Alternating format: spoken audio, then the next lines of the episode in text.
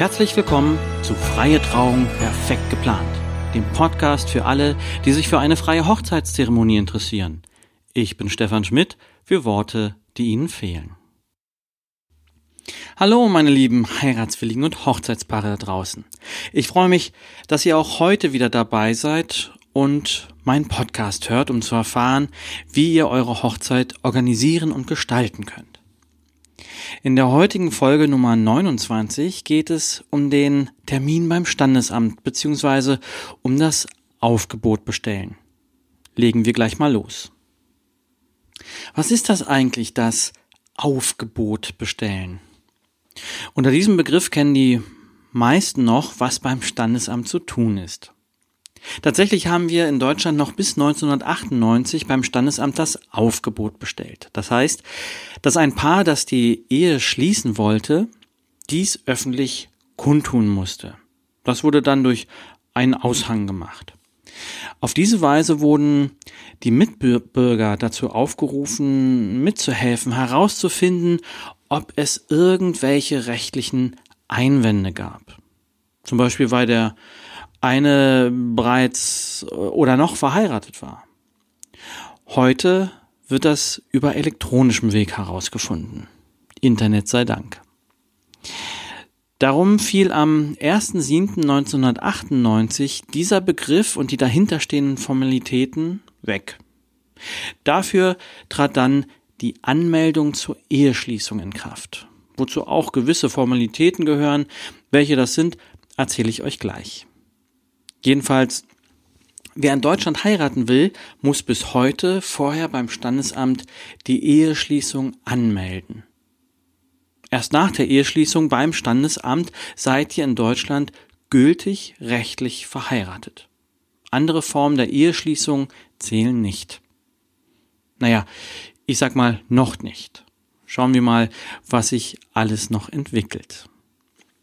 Nun möchte ich euch einige grundlegende Fragen beantworten, die immer wieder in diesem Zusammenhang gestellt werden. Doch noch vorneweg, seit 1998 wird alles Rechtliche zur Eheschließung im bürgerlichen Gesetzbuch, dem BGB, geregelt. Darum handeln alle Standesämter gleich, wenn es um Urkunden, Fristen und so weiter geht. Allerdings gibt es Dinge, die vom Standesamt, die von Standesamt zu Standesamt unterschiedlich gehandhabt werden. Darum ist es immer eine gute Idee, wenn ihr bei eurem zuständigen Standesamt selber nachfragt. Komme ich also zur ersten Frage, bei welchem Standesamt ihr euch überhaupt melden müsst. Das ist in aller Regel das Standesamt, wo ihr wohnt oder wo euer Zweitwohnsitz ist, falls ihr eins habt. Wenn zwei verschiedene Standesämter für euch zuständig sind, weil ihr zum Beispiel in zwei verschiedenen Städten wohnt, könnt ihr euch genauso ein Standesamt aussuchen, das euch gefällt oder die für euch beste Möglichkeit bietet. Das kann interessant bei der Wahl der Räumlichkeiten sein, wo ihr die Ehe dann schließen lassen wollt oder bei der Wahl des Termins. Wenn euer Wunschtermin zum Beispiel bei dem einen Amt bereits vergeben ist, dann könnt ihr auch das andere nehmen. Wenn ihr also nicht zusammen wohnt und jeder noch bei einem zweiten bei einem Zweitwohnsitz gemeldet ist, hättet ihr eine Wahlmöglichkeit von bis zu vier Standesämtern. Die meisten meiner Paare haben bereits eine gemeinsame Wohnung. Ein Standesamt reicht also auch völlig aus. Und wann müsst ihr euch anmelden? Bei den meisten Standesämtern könnt ihr euch frühestens sechs Monate vor eurem Wunschtermin anmelden. Es gibt Standesämter wie das hier in Essen. Dort könnt ihr zwölf Monate vorher auf deren Webseite den Termin buchen.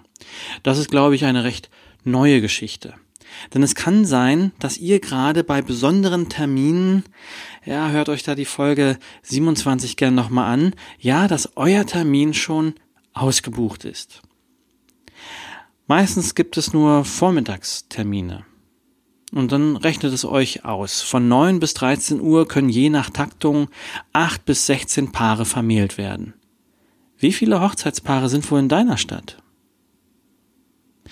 Ich hatte auch schon Paare, die haben ihre Planungen dann geändert, als sie ihren Wunschtermin nicht bekommen hatten. Dann wird im kleineren Kreis früher als geplant zum Standesamt gegangen und im kleinen Kreis vorgefeiert. Und wie meldet ihr euch an? Persönlich.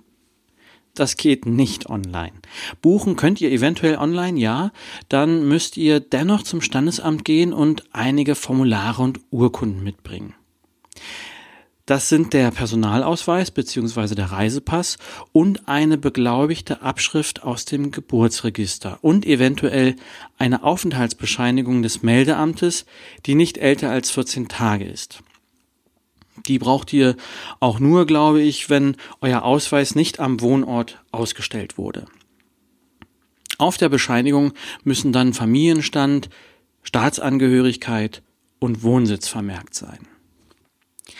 Da die Ämter die Kosten auch gerne weitergeben, die entstehen, ist die Frage berechtigt, was ihr dafür bezahlen müsst. So ein Verwaltungsaufwand ist nicht zu unterschätzen. Außerdem kommt es auf das jeweilige, auf das jeweilige Standesamt an. Meine letzten Infos sind, dass allein die Anmeldungen gut und gern zwischen 30 und 60 Euro liegen können. Die Unterlagen, die ihr mitbringen müsst, kosten auch noch einiges.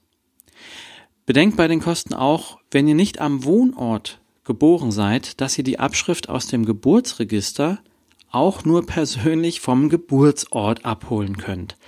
Dann kommen auch noch die Reisekosten dazu. Bei mir war das damals Berlin. Das haben meine Frau und ich gleich mit einem Besuch bei meinen Eltern und der Besichtigung der Stadt verbunden. Und nun wird's individuell. Denn wer schon mal verheiratet war oder im Ausland geboren wurde, nicht die deutsche Staatsbürgerschaft oder bereits Kinder hat, muss entsprechende Bescheinigung bei der Anmeldung vorlegen. Übrigens, wer Unterlagen im Original nicht auf Deutsch beibringen kann, muss auch noch für eine beglaubigte Übersetzung auf Deutsch sorgen. Da kommen auch wieder einige Scheinchen dazu, die ihr ausgeben müsst. Und offizielle Dokumente aus dem Ausland können auch schon einige Monate brauchen, bis sie bei euch sind. Ich hatte schon Paare, die gezittert haben, ob sie überhaupt heiraten können, weil sie die entsprechenden Unterlagen noch nicht bekommen hatten.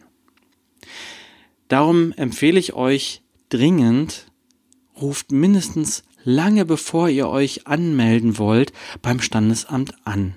Also noch vor den sechs Monaten. Schildert euren Fall und fragt, was ihr an Dokumenten besorgen müsst und was es konkret kostet. Und noch besser ist es, wenn ihr schon mal vorab zum Standesamt geht und euch vor Ort erkundigt. Eventuell braucht ihr dafür einen Termin. Dann aber könnt ihr viel Schriftliches von dort mitnehmen und euch eventuell schon mal das Trauzimmer ansehen. Ja, müsst ihr eigentlich unbedingt im Trauzimmer des Standesamtes heiraten? Nein, müsst ihr nicht. Viele Standesämter haben Außenstellen, die eine sehr schöne Kulisse bieten können. Zum Beispiel in Schlössern, Herrenhäusern, denkmalgeschützten Gebäuden und so weiter und so weiter. Wir haben damals etwas außerhalb in der Schlossmühle von Lünen geheiratet. Wir sind da beide dran vorbeigefahren, nachdem wir uns auf der Webseite der Stadt erkundigt hatten, wo wir überall uns trauen lassen können und fanden es dort eigentlich super schön. Dort sind damals auch sehr schöne Hochzeitsbilder von uns entstanden. Auch hier gilt, es gibt wieder extra Kosten. Eventuell schafft der Standesbeamte es nicht zu eurem Termin und ihr müsst dann nochmal die Zeit etwas feinjustieren. Das kommt nur selten vor. So, das waren mal die grundlegenden Fragen zum Thema Termine im Standesamt und wie ihr euch zu eurer Eheschließung anmeldet. Falls ihr noch weitere Fragen zu diesem Thema habt oder mir von euren Erfahrungen berichten wollt oder euch noch andere Punkte wichtig waren, die ich noch nicht genannt habe, dann schreibt mir an podcast freier-redner-essen.de. Ich freue mich immer wieder Erfahrungen von euch zu hören und zu lesen. Vieles berichten mir meine Brautpaare. Wie gesagt, es kann schon mal sehr spannend werden, wenn es um Ämter geht. Oh ja, und wie immer freue ich mich über eure Bewertungen auf iTunes oder wo immer ihr diesen Podcast hört. Wenn ihr in zwei Wochen wieder dabei seid, sprechen wir mal darüber, in welchem Rahmen ihr heiraten könnt. Also wie viel und welche Gäste ihr einladet oder eben auch nicht. Spannende Sache. Ich freue mich drauf. Bis dahin wünsche ich euch nicht nur eine gute Zeit, sondern ein schönes, friedliches und besinnliches Weihnachtsfest bei und mit euren Lieben. Lasst euch reich beschenken. Bis in zwei Wochen, euer freier Redner aus Essen, Stefan Schmidt, für Worte, die Ihnen fehlen.